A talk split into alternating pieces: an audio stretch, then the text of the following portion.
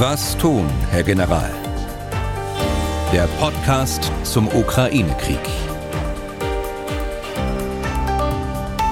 Dazu herzlich willkommen. Ich bin Tim Deisinger, Redakteur und Moderator bei MDR Aktuell in Leipzig. Aktuelle Entwicklungen rund um den Ukraine-Krieg besprechen wir in diesem Podcast mit unserem Experten, dem früheren NATO-General Erhard Bühler. Tag, Herr Bühler. Tage Deisinger. Und wir lassen dabei auch Dinge nicht außer Acht, die sich vielleicht äh, gar nicht in der Ukraine abspielen, die aber letztlich äh, ihre Ursache in diesem russischen Angriff auf das Land haben. Da sind zum Beispiel Fragen zur Ausstattung, Aufstellung, Ausrichtung der Bundeswehr und klar sind das auch Dinge, die sich in uns selbst abspielen. Fragen, die uns allen durch den Kopf gehen, auf die wir Antworten suchen. Die innere Zeitenwende sozusagen, die sicher viele irgendwie spüren. Themen heute konkret. Natürlich wieder ein Blick auf die aktuelle Lage. Hier müssen wir sicher auch noch mal ein paar Sätze mehr zu Bachmut sagen und äh, meldungsmäßig nach oben gespült wurde wieder einmal die Sprengung der Nord Stream Pipelines. Was kann man von den Äußerungen der Amerikaner halten, die Spuren würden in die Ukraine führen und was von den Recherchen, die einige deutsche Medien zum möglichen Ablauf veröffentlicht haben? Und auch heute bemühen wir uns natürlich um die Beantwortung weiterer Hörerfragen. In der, die wir am Ende der heutigen Folge besprechen, geht es ein bisschen ausführlicher um sogenanntes Friendly Fire. Wir zeichnen auf am Freitag, 10. März. Wir haben es jetzt wieder so gegen halb zwölf. Herr Bühler, Blick auf die aktuelle Lage und da beginnen wir mal mit dem, was in der Nacht zu gestern passiert ist. Da hat es ja eine weitere große Welle von Luftangriffen gegeben. Hm. Ja, das war seit einigen Wochen wieder ein ganz massiver Luftschlag auf die zivile Infrastruktur der Ukraine, auf Energieanlagen und auch auf Wohnsiedlungen. Vom Kreml ist dieser Luftschlag bezeichnet worden als Vergeltung für den äh, Angriff, mutmaßlichen Angriff der, von Partisanengruppen im Raum Briansk, die die Grenze überschritten haben von der Ukraine äh, nach Russland. Äh, das war am 2. März. Ähm, die Luftoperationen äh, starteten mit äh, dem Start der strategischen Bombe. In Russland lösten Luftalarm in der ganzen Ukraine aus der über eine lange Zeit angedauert hat. Also es wird berichtet über acht Stunden äh, dauert alleine der Luftalarm, der ja schon äh, Terror für sich ist, auch wenn noch keine Raketen anfliegen. Und Ziele, Herr Bühler, die man angegriffen hat, die waren diesmal übers ganze Land wieder verteilt, ja? Ja, das war übers äh, Land verteilt. Das war Kiew, äh, Kharkiv, Odessa, äh, Lemberg, Südtomyr und der Raum Saparisha und einige andere Orte. Insgesamt sind 84 80 Flugkörper verwendet worden, äh, davon 48 Marschflugkörper, acht Drohnen der iranischen Bauart. Und wenn man sich die Typen der Raketen ansieht, dann äh, ist das Besondere, dass die Russen offensichtlich alles nutzten, was sie außerhalb von nuklearfähigen Flugkörpern besitzen. Also von äh, den Drohnen, die ich schon angesprochen habe, bis zu Hyperschallwaffen. Die S-300 ist sechsmal eingesetzt worden, Kindschall, die Hyperschallwaffe, Seezielflugkörper in unterschiedlichen Modellen. Also ein ganz großer äh, Waffenmix. Ich hatte gerade über die Räume gesprochen, aber Kiew war sicher das Hauptziel. Aber dort wurde alles abgefangen außer einer Rakete. Und äh, die Ukrainer äh, sagen, verantwortlich ist das IRIS-T-System aus Deutschland, äh, dass äh, Kiew nicht hart getroffen worden ist. Hm. Und insgesamt, insgesamt abgefangen äh, bei diesen 84 Flugkörpern, von diesen 84 Flugkörpern? Ja, das sind äh, 34 abgefangen worden und von den Drohnen äh, meldet die Ukraine haben sie vier abgefangen. Äh, das ist etwas niedriger, als wir es schon erlebt haben im Januar zum Beispiel bei den großen äh, Luftangriffen. Ja, das kann dadurch sein, äh, dass die Luftabwehr einfach gesättigt war, äh, dass es äh, den Russen eben gelungen ist, die so anfliegen zu lassen, dass die Luftverteidigung gar nicht hinterherkam hm. mit dem Aufklären, mit der Zielverfolgung und mit dem möglichen Abschuss. In dieser Hinsicht macht es ja aus Sicht der Russen dann offenbar auch Sinn, also so lange zu warten, bis man wieder ganz massiv zuschlagen kann, weil die Luftabwehr der Ukrainer halt dann, wie Sie sagen, irgendwann gesättigt ist. Ne? Richtig, genau. Das haben wir ja gesehen, dass das alle 14 Tage so im, im Schnitt äh, passiert ist, dass so viele Waffen eingesetzt worden sind. Aber das Besondere, eben wie gesagt, war diesmal, dass so viele unterschiedliche Typen eingesetzt wurden. Hm. Ganz kurz mal zu den Hyperschallraketen, äh, die Sie angesprochen hatten. Es heißt ja immer, dass es gegen die eigentlich keine wirksame Verteidigung gibt, also schlicht aufgrund der Geschwindigkeit, die diese Raketen erreichen. Ähm, nun sind Hyperschallraketen ja nicht plötzlich irgendwie aus dem Boden gewachsen. Bei den Amerikanern wird ja auch dran gearbeitet. Sicher auch daran, wie man sie vielleicht doch ausschalten kann. Sind Ihnen denn Tests oder ähnliches bekannt, bei denen es mal gelungen ist, so eine Hyperschallrakete ähm, abzuschießen, auszuschalten? Ähm, nein, das ist mir nicht bekannt, aber ich glaube, wir sollten was zu Hyperschallwaffen sagen, weil Sie die Geschwindigkeit äh, äh, angeführt haben. Es ist nicht nur die Geschwindigkeit, es sind sogar Raketen, ballistische Raketen, die weit schneller fliegen als diese sogenannten Hyperschallwaffen. Beispielsweise die Interkontinentalraketen, die fliegen äh, mehr als zehnfache bis zur zwanzigfache Schallgeschwindigkeit, wenn sie dann wieder in die Erdatmosphäre eintauchen.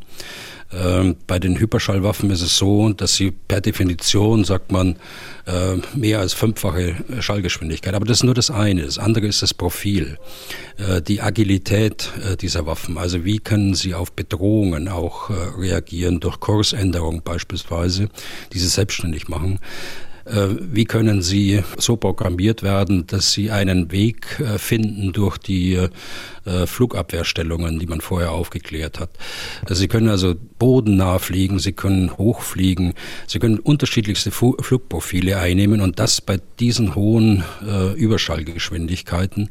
Und sowas ähm, bezeichnet man als Hyperschallwaffe. Und wenn Raketen trotz einer sehr hohen Geschwindigkeit eine ballistische Flugbahn haben, dann hat man ja trotzdem ein bisschen länger Zeit, äh, sich darauf einzustellen, weil man da den, den, den Einschlagspunkt besser berechnen kann und weil die natürlich auch eine ganze Weile fliegen dann. Ne? Ja, natürlich. Also bei den Interkontinentalraketen ist es so, dass die 6000 äh, Kilometer, 7000 und weiter fliegen. Das, das ist schon richtig. Und das können sie eben bei diesen Hyperschallwaffen ähm, vom Typ Kinschall, von dem äh, sechs eingesetzt worden sind, äh, eben nicht so einfach machen. Hm. Äh, bei der Entwicklung der Hyperschallwaffen hat Russland tatsächlich einen Vorteil. Denn äh, sie haben in den letzten Jahren versucht, die immer besser werdende Luftverteidigung auf der NATO-Seite dadurch auszumanövrieren, indem man äh, schnellere und äh, Marschflugkörper mit, mit einem solchen agilen Profil äh, zu entwickeln, die der Bedrohung eben ausweichen können. Ähm, die USA sind da noch hinten dran. Sie versuchen jetzt ähm, äh, dort aufzuholen, genauso wie einige europäische Raketenbauer auch in Deutschland äh, versuchen aufzuholen äh, zu reinen Abwehrzwecken, also die, die Flugabwehrraketen weiterzuentwickeln, dass sie dann diese Hyperschallraketen auch abfangen können. Hm. Aber es gibt offenbar nichts, äh, was auch nur ansatzweise in diesem Krieg äh, zur Abwehr äh, zum Einsatz kommen könnte. Zu Nein. diesen Hyperschallwaffen noch eine Frage eines Hörers, Herr Bühler. Ein Hörer, dessen Namen sich mir aus der E-Mail jetzt nicht erschließt, ist aber auch nicht schlimm, weil es geht ja um den Inhalt. Ich zitiere mal. Rein von der Logik her müsste es doch für die Russen deutlich mehr Sinn machen, mit diesen Kinschall-Hyperschallraketen die ukrainischen S-300, Iris-T, SLM und, falls schon vor Ort, auch die Patriot-Batterien zu zerstören, um quasi den Weg für die Kaliber Kamikaze Drohnen und Co. freizuschießen. Wieso werden die Kinschall also weiterhin nur gegen Kraftwerke und Co. eingesetzt? Hm. Ja, das ist eine gute Frage. Äh, es liegt äh, vermutlich an zwei Gründen. Der erste Grund äh, dürfte sein, dass die, die Russen nicht unbegrenzt Kinschallwaffen haben. Man spricht davon, dass es eine Zahl so um die 50 herum ist. In diesem Krieg sind bisher zehn eingesetzt worden. Die äh, Kindschall können auch nicht ersetzt werden durch Nachproduktion, weil sie derart viel Elektronik drin haben und dabei Elektronikbauteile, die nur aus dem Westen kommen können, äh, Chips und so weiter, so dass sie nicht weiter äh, produziert werden können. Der zweite Punkt ähm, dürfte sein, dass die, diese Luftoperationen eigentlich eine eigene Operationslinie sind äh, des Kreml mit einem eigenen Zweck, nämlich äh, Terror gegen die Zivilbevölkerung. Also sie sind weitgehend unabhängig äh, von, den, von den Bodenoperationen. Der Krieg äh, gegen die Luftverteidigung ist also äh, nachrangig. Es ist in bestimmten Bereichen eine Voraussetzung, dass man weiß, wo sie ist, aber das ist nicht der Zweck äh, dieser Luftoperation. Die Luftoperation hat tatsächlich den Zweck, die äh, Bevölkerung zu terrorisieren. Das beginnt äh, wie an diesem Tag mit dem Start der strategischen Bomber, mit dem äh, Luftalarm und endet eben mit dem Einschlag von der einen oder anderen äh, Rakete dann in die zivile äh, Infrastruktur. Wie weit diese äh, Operationslinie noch aus Sicht der Russen ähm, jetzt erfolgreich äh, weitergeführt werden kann. Das muss man mal sehen. Der, der Winter geht langsam zu Ende, auch in der Ukraine, äh, so dass die, äh, die Schäden, gerade was Wärmekraftwerke angeht und auch was Strom angeht zur Beheizung, nicht mehr so eklatant sind, wie wir es schon erlebt haben im Dezember oder auch im Januar. Also wir werden sehen, wie das mit dieser Operationslinie weitergeht. Da muss ich noch mal kurz nachfragen, wenn, wenn man Kraftwerke beschießt, die äh, kann man ja nicht versetzen, die äh, sind, die kann man aufklären und dann kann man drauf schießen. Bei diesen Luftabwehrsystemen ähm, ist ja sozusagen gehört ja auch immer mit dazu, dass man die vor Aufklärung schützt und dass es deswegen möglicherweise auch gar nicht so einfach ist, dann sie als Ziele für solche Kindschallraketen auszumachen, oder? Ja, da, vollkommen richtig. Äh, das ist äh, der dritte Punkt, den man da ähm, noch mit dazufügen muss. Die Ukrainer sind sehr geschickt in dem Einsatz ihrer äh, Ressourcen der Luftverteidigung. Da haben sie ohnehin zu wenig. Und deshalb versuchen sie eben, sie auch der Bedrohung zu entziehen, indem sie die Radargeräte nur kurz einschalten, so, so lange wie unbedingt nötig zur Identifizierung einer, einer Rakete. Und wenn es nicht mehr gebraucht wird, dann wird es abgeschaltet, es wird ein Stellungswechsel gemacht, sodass äh, äh, verborgen wird, äh, wo, die, wo die, das Radar dann später nochmal in einem, aus einer anderen Stellung dann zum Einsatz kommt. Okay. Wir sind äh, beim Schwerpunkt aktuelle Lage äh, in der Ukraine. Ähm, schauen wir mal auf die Bodenkämpfe. Die gehen gleichfalls unvermindert weiter. Ne? Ja, die gehen unvermindert weiter. Allerdings ist der überragende Schwerpunkt äh, tatsächlich die Region um Bachmut herum.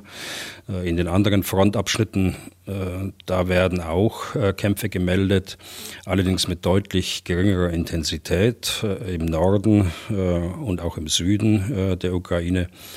Russische Absicht ist es, Bachmut einzunehmen und möglichst dort entweder im Norden oder im Süden Bachmut den Durchbruch zu schaffen.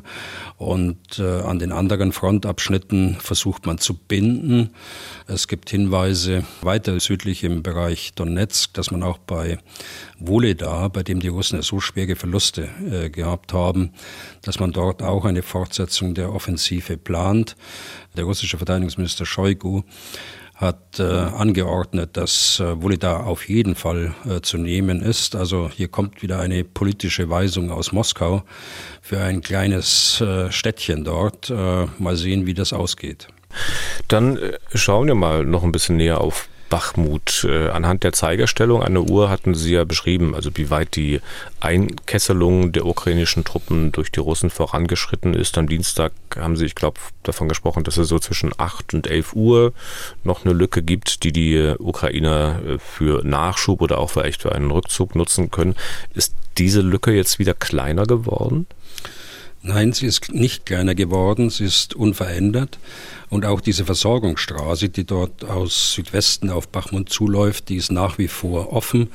Hier hat es auch einen ukrainischen Gegenangriff gegeben, um äh, die Front dort unten äh, zu stabilisieren. Dort unten meint eben im Süden von, von Bachmut. Allerdings haben sich die Ukrainer aus dem Ostteil der Stadt äh, zurückgezogen. Äh, natürlich nicht freiwillig, sondern aufgrund des hohen Drucks äh, der Russen. Der Ostteil, äh, damit meine ich äh, etwa ein Drittel von Bachmut. Das ist ein Siedlungsgebiet äh, mit kleinen Häusern, so sieht das aus.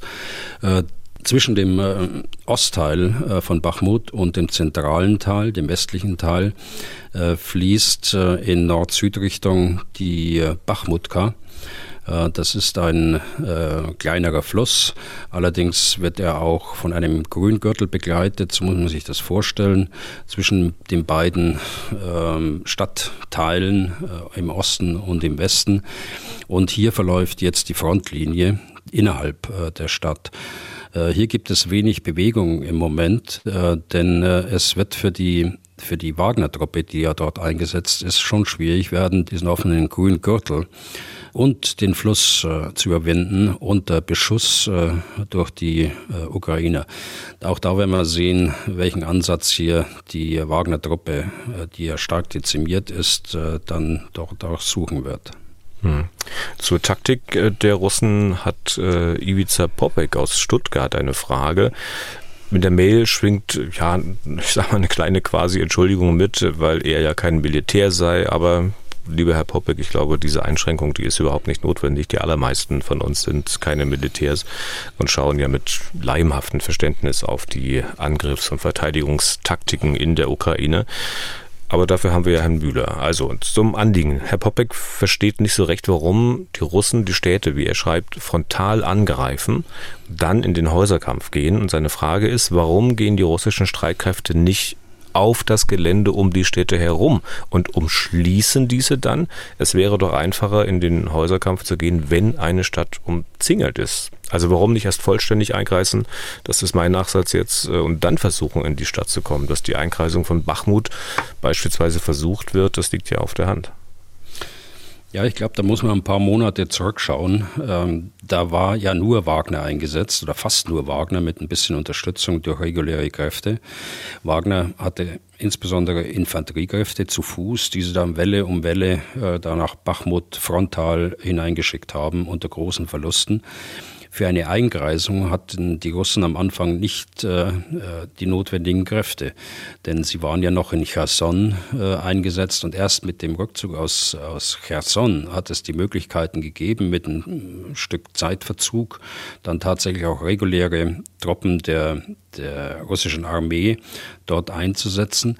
Und die haben dann in der Tat äh, im Norden und im Süden an der Stadt vorbei äh, nach äh, Westen angegriffen, äh, mit der Möglichkeit, jetzt die Stadt auch einzugreisen, wenn es so kommt, auf jeden Fall mit der Möglichkeit, die äh, Versorgungslinien zu unterbrechen, äh, sodass die Ukrainer gezwungenermaßen sich herauslösen. Und dieses Herauslösen ist auch vorbereitet. Also der Gedanke ist vollkommen richtig von Herrn Popek.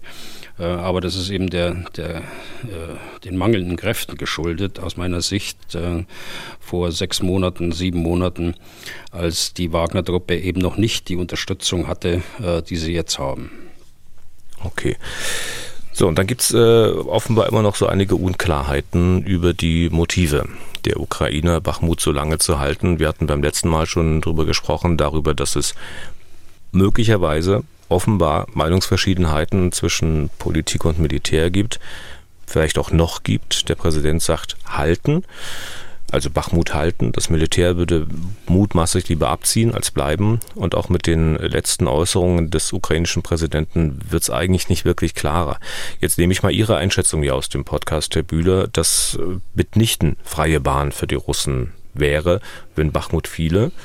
Äh, wegen dort bestehender Verteidigungsanlagen. Der Präsident aber sagt ja eigentlich das blanke Gegenteil. Sinngemäß sollte Bachmut fallen, dann ist der Weg für die Russen in andere Landesteile frei. Und er ordnet Bachmut, Zitat, entscheidende strategische Bedeutung zu. Da ist man jetzt vielleicht erstmal ein bisschen verwirrt und fragt sich, was denn nun? Naja, also für ihn hat Bachmut äh, eben auch eine politisch-strategische Bedeutung als Symbol für den Widerstandswillen äh, seiner Armee und auch der, der Bevölkerung. Und das betont er aus meiner Sicht.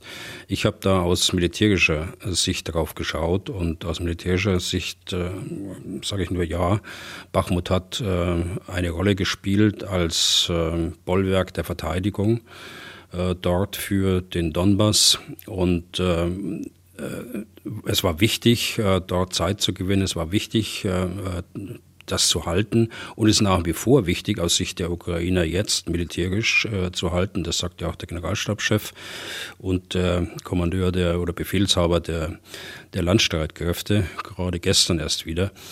Und äh, von daher ist da für mich zwar ein, erstmal ein offenkundiger Widerspruch, aber das eine ist eben eine politische Aussage und das andere ist das militärische Rational, das ich hinter den Aktionen äh, der ukrainischen Armee dann auch vermute und äh, dass die Vermutung richtig war beim letzten Podcast. Das zeigt ja, was der Kommandeur der Landstreitkräfte sagt und äh, das würde da keiner ähm, dem, dem Präsidenten nach dem Mund reden. Also das ist zu wichtig, diese Frage, diese Abwägungsfrage halten äh, oder lieber bleiben, äh, Verluste äh, der Russen provozieren und äh, Zeit gewinnen. Äh, steht da natürlich auch die Frage, eigentlich eine ähnliche Frage hatten Sie ja in Bezug auf die Russen bei Bachmut gestellt. Also rechtfertigt das Blockieren der Russen dort, rechtfertigen die Verluste, die den Russen dort zugefügt werden und werden können, rechtfertigt das die eigenen, mutmaßlich auch sehr hohen Verluste? Also da hat sicher ein Abwägen der Möglichkeiten stattgefunden, der militärischen Führung zusammen mit ihrem Präsidenten. Abwägen in dem Sinn, dass man, äh, ob man den Effekt, den man zurzeit erzielt, über Wochen hinweg, äh, nämlich dass äh, die äh, angreifenden Russen hohe Verluste haben. Äh, das muss man abwägen gegen die eigenen Verluste. Um daraus dann eine Folgerung zu ziehen, kann ich mir das leisten, dass ich dort noch bleibe? Kann ich mir das leisten oder muss ich mir das leisten? Äh, um äh, den Zeitgewinn äh, zu realisieren.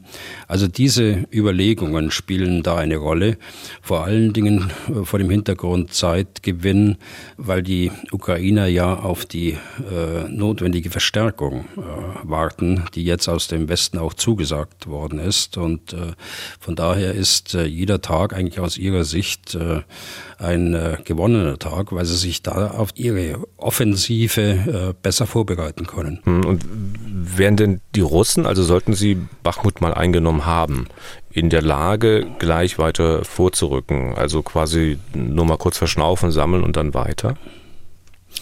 Nein, äh, das geht sicher nicht so schnell, ähm, wie man sich das jetzt so vorstellen kann und wie, sich die Russen das vielleicht auch vorstellen.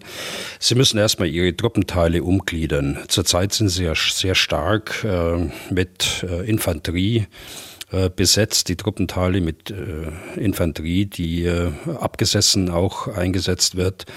Sie brauchen jetzt mechanisierte Truppenteile, bewegliche Truppenteile, denn hinter Bachmut beginnt ein offenes Gelände ein offenes Gelände, ähm, in dem auch äh, Verteidigungsstellungen der Ukraine äh, versteckt sind, in dem Minenfelder sind. Also da brauchen sie ganz andere Truppen, als die sie jetzt in, in Bachmut äh, eingesetzt haben. Dazu kommt, dass sie ihre Logistik wieder umstellen müssen von einer mehr statischen Gefechtsführung dann in eine bewegliche Gefechtsführung. Alternative wäre, wenn sie eine größere Reserve in der Hinterhand hätten noch, also hinter Bachmut irgendwo, die sie dann quasi über die eigenen Truppenteile einsetzen können, frische Kräfte, die dann weiter angreifen, aber das sehe ich nicht. Da gibt es zwar Verstärkungen in dem Bereich, aber so, dass man eine groß, größere Reserve dort sehen kann, äh, das ist nicht der Fall. Hm.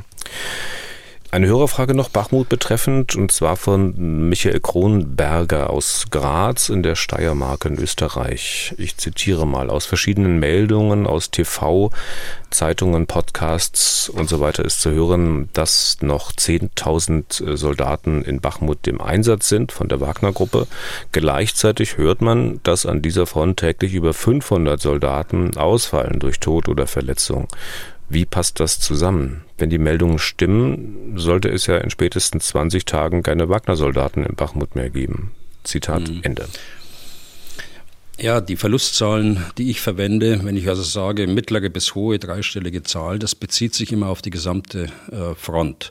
Äh, ich versuche das, äh, die Zahl, die aus dem ukrainischen Generalstab kommt, durch andere Quellen zu verifizieren und äh, erst dann verwende ich sie. Also wenn ich das so, sowas mache, dann äh, gilt das für die gesamte Front, aber mit Schwerpunkt auch äh, auf dem, auf dem Bereich Bachmut tatsächlich. Und es gibt Schätzungen, dass etwa die Hälfte Hälfte der gegenwärtigen Verluste der, der Russen im Raum äh, Bachmut äh, stattfinden. Zu Wagner, äh, da hatten wir im Oktober die Zahl 8000 gehört. Äh, dann äh, 40.000 bis 50.000 nach amerikanischer Schätzungen nach den Rekrutierungswellen äh, in den Straflagern. Das war äh, im Spätherbst. Äh, in Bachmut äh, gibt es zusätzlich noch nördlich und südlich davon auch reguläre Truppen, wie ich gerade gesagt habe, also der, der russischen Armee. Das ist also ein ganz komplexes Bild. Aber richtig ist, dass Wagner überaus hohe Verluste im Raum Bachmut äh, hatte bisher. Die Briten gehen in ihrer Schätzung von 20.000 bis 30.000 äh, aus, die dort entweder verwundet oder ihr Leben gelassen haben. Äh, man wird sehen, wie es mit Wagner weitergeht äh, in diesem äh, Abschnitt Bachmut, ob sie nicht komplett rausgelöst werden müssen zu einem bestimmten Zeitpunkt oder ob sie frische Kräfte nachführen und einfach ersetzen dort. Das kann natürlich auch passieren. Dann noch eine Mail von einem Hörer, der namentlich nicht genannt werden will. In deren zweiten Teil geht es dann auch um Bachmut. Der, dieser zweite Teil ergibt sich so ein bisschen aus dem ersten. Also erstmal Teil 1, da geht es um das Kartenmaterial von Deep State Map oder Ukraine Control Map.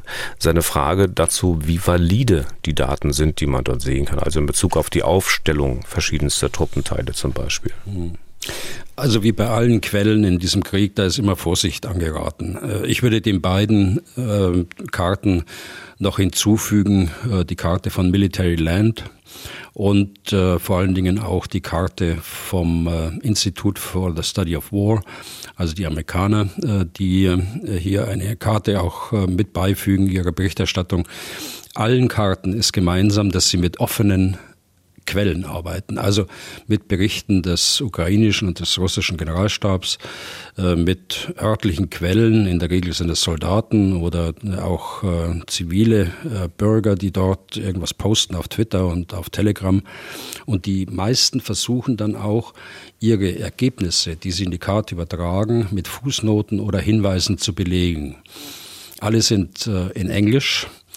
Äh, und jetzt zu den Unterschieden vielleicht. Äh, die Karte des ISW ist für ein breiteres äh, Publikum, vor allen Dingen für die Zusammenfassung und für die Kartenskizzen bekannt und man kann fast sagen berühmt mittlerweile. Eine der meistgenutzten Karten und aus meiner Sicht sehr zuverlässig, auch in ihrer Beurteilung. Die anderen, die Sie angeführt haben, auch die Karte, die ich ergänzt habe, Military Lands, sind eher für Militärs und äh, für tiefer Interessierte geeignet, weil sie taktische Symbole verwenden, also ein Panzerbataillon mit einem entsprechenden taktischen Zeichen darstellen. Und das ist ja nun äh, der breiten Bevölkerung äh, so nicht bekannt und ist, deshalb ist es sehr äh, schwer lesbar. Und äh, vor allen Dingen all den Quellen, jetzt äh, bin ich wieder bei allen Karten, einschließlich des ISW, ist äh, gemeinsam, dass sie die aktuelle Kampfkraft nicht darstellen. Da kommt also ein Panzerbataillon, äh, taucht dort auf, aber wir wissen tatsächlich nicht, ist es, äh, ist es voll aufgefüllt mit Personal, hat es alle Panzer, die es braucht, oder ist es weitgehend zerschlagen, aber trotzdem existiert es noch äh, als äh, Panzerbataillon beziehungsweise als Rest von einem Bataillon, das noch äh, vorhanden ist. Also äh, schwierig. Ich habe es ein bisschen versucht, ein bisschen differenziert jetzt aufzubauen, aber es empfiehlt sich immer auch äh, von einer Karte mal auf die andere Karte zu schauen. Was sagt äh, der andere Kollege dazu? Hm.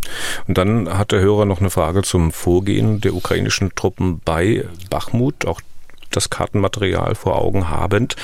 Zitat, äh, macht diese ukrainische Aufstellung Sinn? Einige zehn Kilometer weiter nördlich oder südlich gibt es nach diesen Karten weit geringere Truppenkonzentrationen, vor allem auf russischer Seite. Wäre es nicht sinnvoll, die ukrainischen Truppen breiter und auch mit Schwerpunkten weiter nördlich und weiter südlich aufzustellen und zu versuchen, die russischen Zangen anzugreifen und abzukneifen und so den Druck aus dem Zentrum zu nehmen? Ja, das ist äh, ein weiterer gemeinsamer Nachteil eigentlich. Wenn die Herausgeber keine Informationen haben, dann ist auch auf der Karte nichts zu sehen. Das heißt aber nicht, dass es auch so ist, sondern es, äh, wir sehen eben einfach nichts, aber sie sind tatsächlich vorhanden. Wenn man das in die Realität äh, überträgt, äh, Personal des militärischen Nachrichtenwesens die wissen natürlich, wenn sie einen Truppenteil aufgeklärt haben, zum Beispiel ein Bataillon einer äh, Garde-Panzerdivision, äh, da gehören andere Truppenteile dazu. Und sie versuchen dann, die anderen Truppenteile zu finden, setzen entsprechende Aufklärungsmittel ein und äh, komplettieren dann das Lagebild. Das können wir natürlich nicht machen mit dem und deshalb muss man immer wissen, dass da einfach Lücken sind äh, und dass man es das einfach nicht weiß. Im Raum Bachmut äh, liegt der taktische Schwerpunkt äh, der Russen nicht etwa in der Mitte. Äh, das sind die Wagner-Leute, das sind die äh, Infanteriewellen, die dort äh, jetzt an, den, an der neuen Frontlinie, an dem Fluss hier angreifen. Aber der Schwerpunkt liegt tatsächlich an den äh, Umfassungen, die hier versucht werden, im Norden von Bachmut und äh, im Süden. Äh, also genau da, wo Sie aufgrund der Karten äh, eigentlich nichts sehen, ähm, da ist äh, der Schwerpunkt. Nächstes Thema. Die Debatte um die Sprengung der Nord Stream Pipelines ist ja wieder hochgekommen. Da haben sich die Amerikaner geäußert und dann gab es eine Recherche von deutschen Medien zum Stand der Ermittlungen. Bei beiden hieß es, dass die Spur in die Ukraine führe, zumindest zu einer pro-ukrainischen Gruppe. Die Ukraine als Staat hat zurückgewiesen, dass sie äh, damit etwas zu tun hat. Herr Bühler, ich frage erstmal ganz offen, ganz allgemein, haben Sie jetzt mittlerweile ein etwas klareres Bild dessen, was in der Ostsee da passiert ist? Ehrlich gesagt, nein. Äh, also wir wissen, äh, die Ermittlungsergebnisse, die von den Schweden gesagt worden sind, drei Sprengstellen, 80 Meter Wassertiefe, geschätzte Sprengkraft 500 Kilo TNT-Äquivalent, Sabotage und staatliche Akteur. Das ist das, äh, was wir wissen.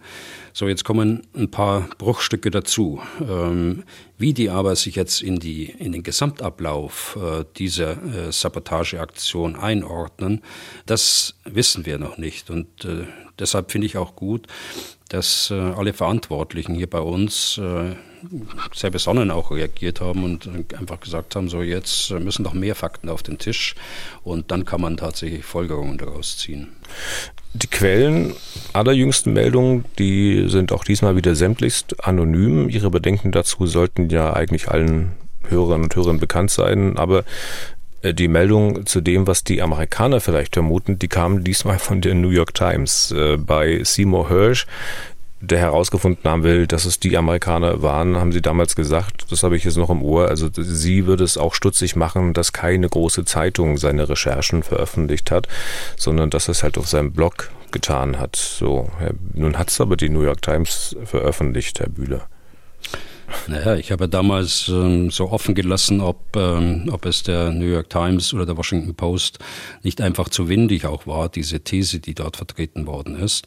Äh, jetzt hat die New York Times äh, eine eigene Quelle äh, offenbar aufgetan, irgendwie aus dem Regierungsapparat, Geheimdiensteapparat und da einiges erfahren, das sich mit dem deckt, äh, was hier bei uns äh, äh, auch geleakt worden ist und veröffentlicht worden ist. Die New York Times hat äh, auch gesprochen von einem westlichen europäischen Geheimdienst, äh, der bereits im Herbst äh, zu der Einschätzung gekommen ist, dass die Ukraine dahinter stecke. Auch das äh, stand ja in der, in der New York Times. Also so äh, würde ich den Zusammenhang sehen von dem, was ich äh, hm. vor Wochen gesagt habe und jetzt. Ich weiß auch, wie sehr Sie das mögen, hier zu spekulieren, aber Leute hören und lesen das ja nun mal auch alles und denken drüber nach. Sie ja bestimmt auch. Sie wägen da sicher auch ab. Und der Möglichkeiten gibt es ja nun viele. Und mitunter reicht es ja auch mal aus, diese Möglichkeiten zu benennen. Vielleicht können wir mal einige durchgehen. Zunächst mal in Bezug auf die Meldung der New York York Times. Äh, gehen wir mal davon aus, dass da also wirklich jemand äh, was gesagt hat. Ähm, dann kann man sich ja überlegen, also hat jemand was gesagt, weil man wirklich die Vermutung hat, dass es so ist, oder hat jemand was gesagt, weil man den Verdacht von etwas ab oder zu etwas hinlenken will? Denkbar ist für Sie beides? Spekulieren mag ich ja gar nicht. Also wenn Sie sagen, ich äh, das mögen, muss dann in Anführungsstriche gesetzt werden, wenn Sie das so einleiten. Aber äh, denkbar ist alles. Ähm, das vielleicht auf Ihre Frage. Ist natürlich entscheidend, ob die jeweilige Variante dann auch plausibel ist. Fest steht ja nun mal, dass die neuen, jetzt offenbar aus deutschen Quellen durchgesickerten Informationen diametral anders sind äh, als äh, das, was äh, der Journalist Hersch äh, zu dem ganzen Vorgang geschrieben mhm. hat. Wir schauen aber mal auf die amerikanischen Quellen. Also nehmen wir mal an, an dieser Meldung der New York Times äh, ist was dran. Also, dass die Amerikaner vermuten, dass der Anschlag aus irgendeiner ukrainischen bzw. pro-ukrainischen Ecke kam, dass es also nicht nur eine Ablenkung mm, ist, äh, dass die Amerikaner betreiben, dann wäre ja zumindest der Zeitpunkt äh, interessant. Also warum sollte äh, das zu diesem Zeitpunkt eigentlich der Öffentlichkeit mitgeteilt werden? Ist das Absicht oder hat man auch bei den Amerikanern die Plappermäuler da nicht im Griff? Naja, es muss, äh, wie gesagt, keine Ablenkung sein. Es, es kann ja auch die Bestätigung dessen sein, was die Amerikaner und auch die norwegische Regierung äh, zu der Herrschgeschichte gesagt haben. Aber äh, Plappermäuler äh, hat man auch bei den Amerikanern nicht im, im Griff, das ist schon richtig. Und ich würde sogar noch einen Schritt weitergehen und sagen, dass diese Informanten äh, sich der, der Tragweite eigentlich ihrer Indiskretion nicht bewusst sind oder sie nehmen die Folgen äh, bewusst in Kauf, um ihre eigene Wichtigkeit oder die ihrer jeweiligen Organisation zu unterstreichen, sei es Geheimdienst oder andere Organisationen auch wenn sie kein gesamtes Lagebild haben, also nur Bruchstücke der Gesamtermittlungen weitergeben können. Und die Folgen sind ja weitreichend, wie wir sehen. Es äh, wird Misstrauen gesät äh, und es wird auch nicht nur gesät, sondern die Saat geht ja bereits auf. Äh, das Misstrauen beeinträchtigt die Geschlossenheit des Westens, der NATO und kann den Unterstützungswillen auch der westlichen Bevölkerung untergraben. Also das ist schon äh, was Ernsthaftes, was dort auf dem Spiel steht durch solche Indiskretionen. Hm.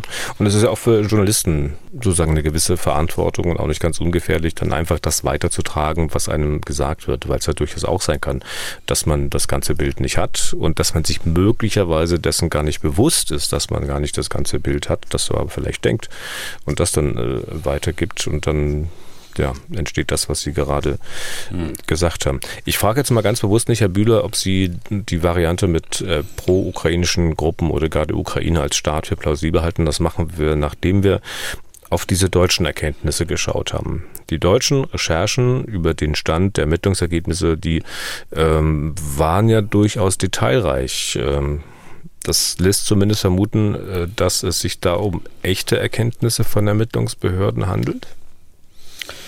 Also davon kann man ausgehen. Ich meine, ähm, die Yacht, äh, der Weg der Yacht, äh, Sprengstoffreste, zwei gefälschte Pässe, das äh, sind die Fakten, die dort gebracht worden sind und da kann man davon ausgehen, dass es richtig ist. Einer der Journalisten hat sehr gute Verbindungen zur Bundespolizei, die er in die Ermittlungen in der Ostsee und in den in Frage kommenden Häfen äh, führt.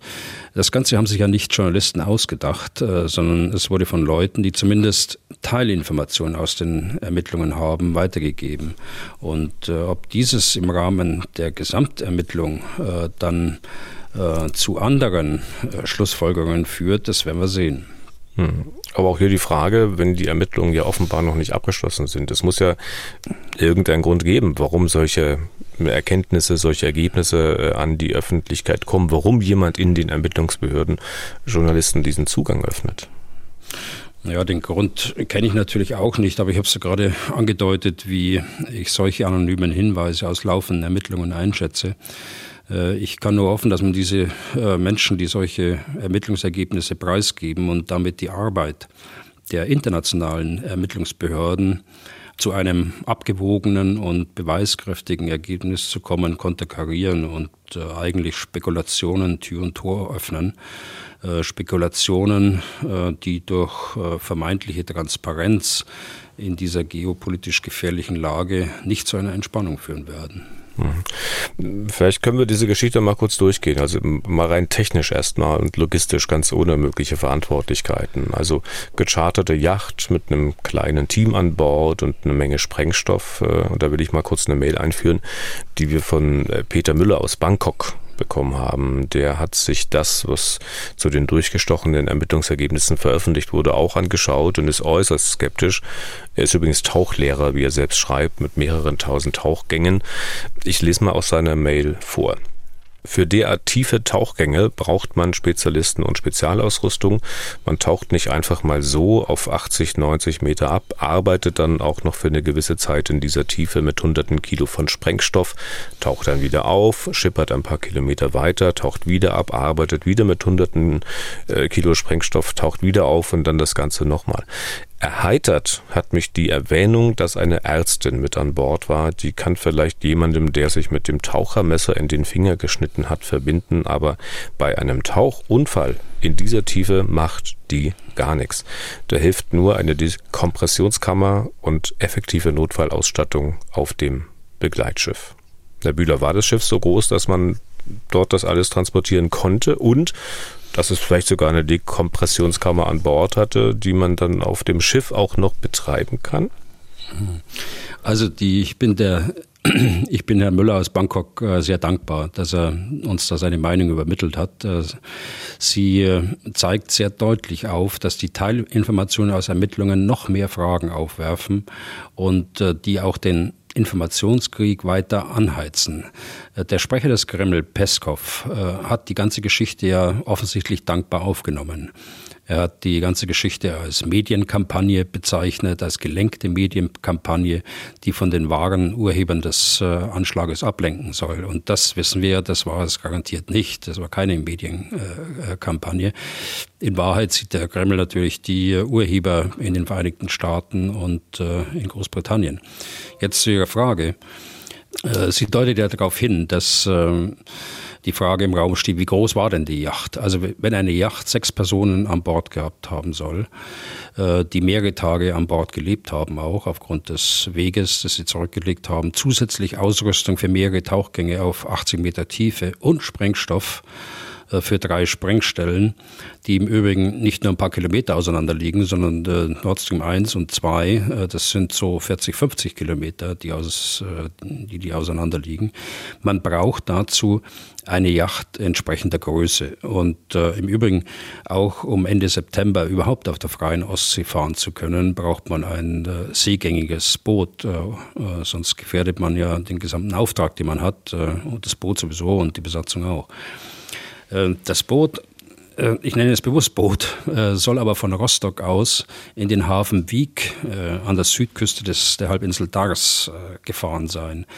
Also jeder, der dort schon mal war und der da schon mal diesen Brickenweg gefahren ist, dort rein Richtung Wieg und Bart, der weiß, wie das aussieht. Das ist ein ganz flaches Gewässer. Wir, haben, wir sprechen da über Wassertiefen von 1,40 Meter, 1,50 Meter.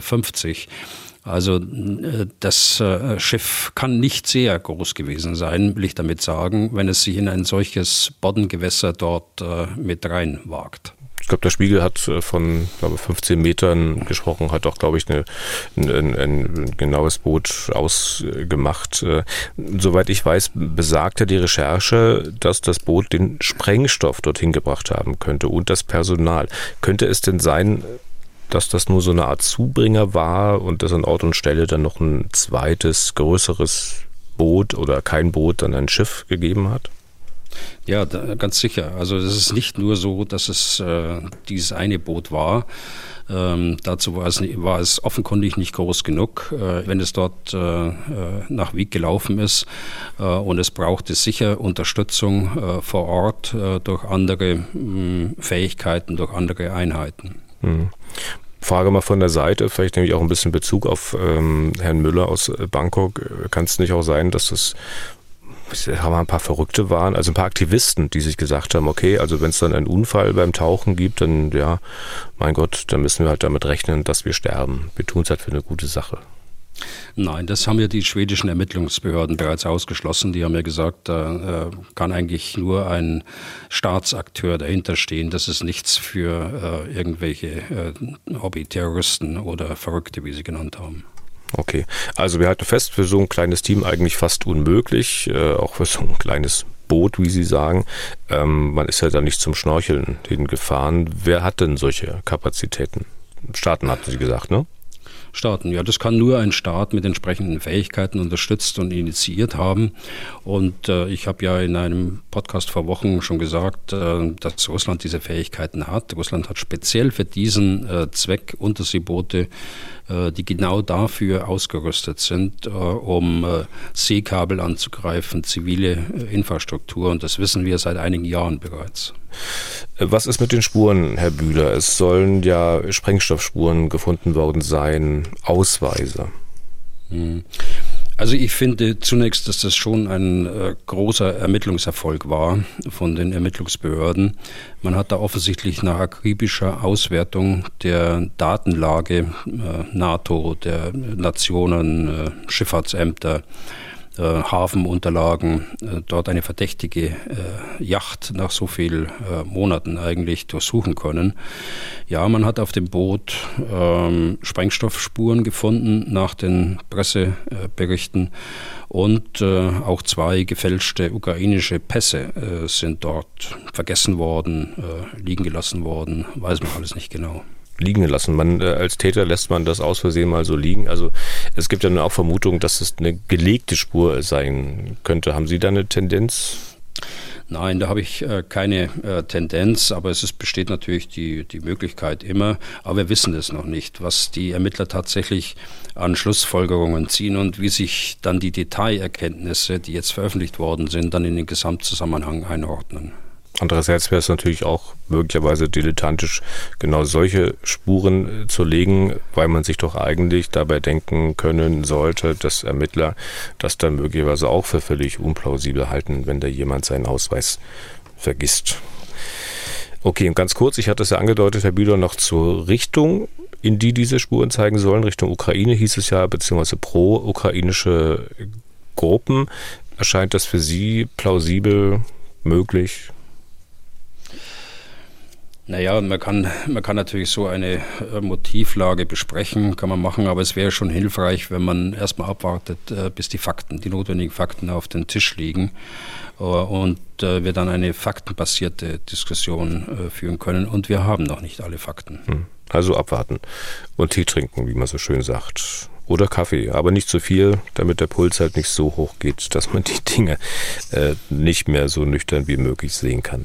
Genau. Okay, am Ende nochmal die Abteilung Hörerfragen und zwar ein, ich sag mal, Fragekomplex von Olaf Svensson. Fragekomplex deswegen, weil es drei Fragen sind und wir nehmen mal wirklich alle drei Fragen in den Podcast weil wir über dieses Thema noch nicht wirklich gesprochen haben. Es geht um Friendly Fire, also darum, dass Soldaten ihre eigenen Leute abschießen. Es gab Meldungen, dass die Russen vor allem in den ersten Tagen und Wochen des Krieges eigene Kampfflugzeuge abgeschossen haben. Auch hatte sich mal jemand auf russischer Seite zu Wort gemeldet und abenteuerlich hohe Quoten für Eigenbeschuss verkündet. Ich glaube von 60 Prozent der Verluste, die die Russen zu verzeichnen hatten, hatte der gesprochen. Also die Fragen von Olaf Svensson. Die erste ist eine eher generelle. Zitat. Wie häufig passiert sowas in etwa? Ich vermute, dass das in einem längeren Stellungskrieg weniger vorkommt, was aber, wenn es unübersichtlicher wird, wenn zum Beispiel bei Wolken oder nachts eine schnelle Entscheidung für oder gegen den Abschuss eines Kampfflugzeuges gefällt werden muss, ist das etwas, was in Summe auch kriegsentscheidend sein kann oder historisch schon gewesen ist? Also Friendly Fire ist, ähm, da geht es darum, dass ähm, Soldaten unabsichtlich ähm, eigene Kameraden abschießen. Äh, das gibt's immer wieder. Das hat es auch in der Ukraine gegeben, aber so dramatisch hohe äh, äh, Zahlen, wie Sie gerade genannt haben, Herr Svensson, 60 Prozent der Verluste bei den Russen, äh, das kann ich so nicht bestätigen und das glaube ich auch nicht äh, plausibel.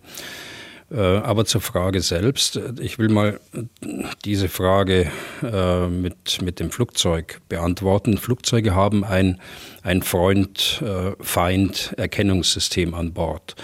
Das heißt, unten auf dem Boden oder in einem ähm, Flugzeug von uns, das würde ein äh, unbekanntes Flugzeug abfragen.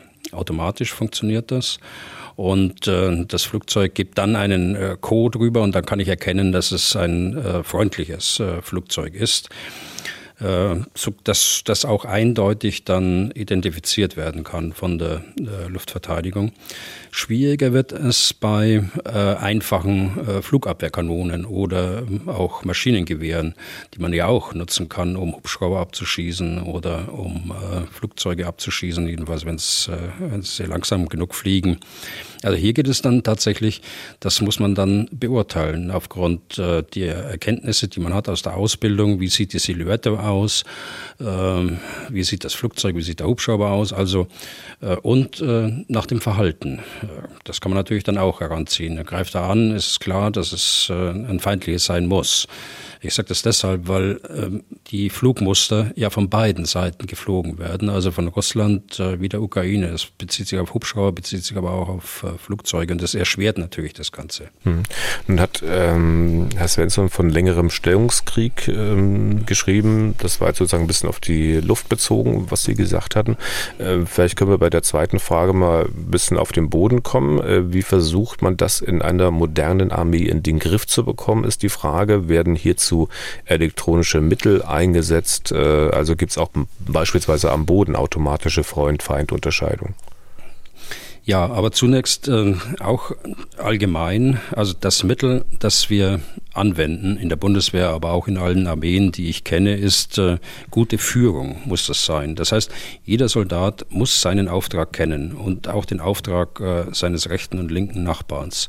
Dazu gehört auch die eigene Lage. Wo sind die eigenen Leute? Wo sind die eigenen äh, äh Kampffahrzeuge? Wie ist die Lage der Nachbarn äh, im größeren Bereich? und äh, wie ist die Feindlage vor allen Dingen. Äh, das muss man ihm auch sagen und das muss er auch wissen. Und dazu gehört auch eine hohe Meldedisziplin und auch ein ständiger Informationsaustausch äh, zwischen den Nachbarn, äh, zwischen Vorgesetzten und äh, unterstellten Truppenteilen und so weiter. Und das wird sehr intensiv äh, geübt, äh, dass man dann tatsächlich auch von guter taktischer Führung sprechen kann auf den technischen Aspekt äh, bezogen. Ja, es gibt ähm, Führungsinformationssysteme äh, heute in den Kampffahrzeugen, aber auch äh, bei den Panzergrenadieren, die absetzen vom, vom äh, Puma beispielsweise, also von ihrem Gefechtsfahrzeug. Die sind auch an das Führungsinformationssystem angeschlossen. Das heißt, der Gruppenführer kann sehen, wo jeder Einzelschütze äh, gerade sitzt. Äh, er kann darüber hinaus und auch alle anderen Soldaten kann sehen, wo der Feind sitzt, äh, wenn der, die Aufklärungsergebnisse eingespeist worden sind äh, in das Führungsinformationssystem. Das Ganze äh, läuft unter dem Begriff Digitalisierung des Gefechtsfeldes und da ist die Bundeswehr dran. Und dann noch die dritte Frage von Herrn Svensson, die sich speziell auf den Ukraine-Krieg bezieht. Haben Sie Informationen oder Hinweise, wie gut die ukrainischen und die russischen Streitkräfte, gerade auch Wagner versus russische Armee gegeneinander, das im Griff haben? Also von der Ukraine sind wir äh, keine Meldungen bekannt, dass das ein schwerwiegendes äh, Problem dort ist. Das heißt aber nicht, dass es äh, das nicht gibt. Äh, Fehler gibt es immer wieder und äh, die kann man eigentlich nur ausmerzen mit äh, intensiver Ausbildung oder eben mit diesen technischen Hilfsmitteln, die ich gerade genannt habe. Bei den Russen gibt es schon Berichte von Soldaten, die sich da beklagen auf Telegram, dass sie im eigenen Artilleriefeuer plötzlich stehen. Es gibt die Berichte, der wellenartigen Angriffe der Wagner-Leute, wo die hintere Welle die vordere Welle getroffen hat. Also die äh, haben ein größeres Problem, äh, glaube ich, äh, was auch damit zusammenhängt, dass sie äh, über die ganzen Monate keine Einheitlichkeit auch der Führung äh, zustande gebracht haben, dass sie unterschiedlichste äh, Miliztruppenteile äh, mit russischer Armee, mit Wagner und so weiter im Einsatz haben und dass sie auch das nicht bringen können. Deshalb, äh, was ich vorher äh, angesprochen habe, gute taktische Führung. Okay. Und Sie, Herr Bühler, kriegen hoffentlich nicht auch ein größeres Problem, was Ihre Stimme betrifft. Äh, man hört so ein bisschen, dass es äh, dann am Ende doch ein bisschen äh, schwerfällt. Deswegen äh, auch sage ich jetzt mal, wir sind fertig für heute. Nur kleine Bemerkung noch am Ende, weil wir die letzten Mal ja diese netten Anekdoten aus Ochsenfurt, Carcassonne und Soest hier im Podcast hatten. Wir kriegen auch weiterhin eine Reihe von Mails mit Geschichten, wie man andernorts vor langer Zeit Belagerer vertrieben haben soll. Ich kann die nicht alle vorlesen, aber wenn Sie es interessiert, denn ich zumindest mal zwei Stichpunkte. Ganz im Süden der Republik gibt es zum Beispiel die Meer von der Knödelwerferin von Deggendorf. Danke Johannes Lutz für die Info.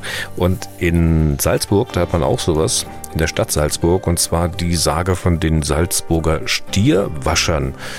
Ja, da geht es ums Anmalen und Wiederabwaschen eines Stiers. Danke Wilfried Haar, danke Clemens Jüpstel, danke Ulrich Aumann. Und damit sind wir jetzt wirklich durch für heute. Vielen Dank für Ihr Interesse. Wenn Sie Fragen, Anmerkungen, Lob, Kritik haben, dann schreiben Sie an general.mdraktuell.de oder rufen Sie an unter 0800 637 3737. Was tun, Herr General, gibt es auf mdr.de, in der ARD Audiothek und überall da, wo es sonst noch Podcasts gibt. Herr Bühler, nächster Termin für uns hier im Podcast ist der kommende Dienstag, hoffentlich. Gute Besserung, äh, was die Stimme betrifft. Ähm, bis dahin halten Sie durch, ein feines Wochenende und vielen Dank für heute. Ja, gerne geschehen, Herr Deisinger. Dann bis Dienstag. Was tun, Herr General? Der Podcast zum Ukraine-Krieg.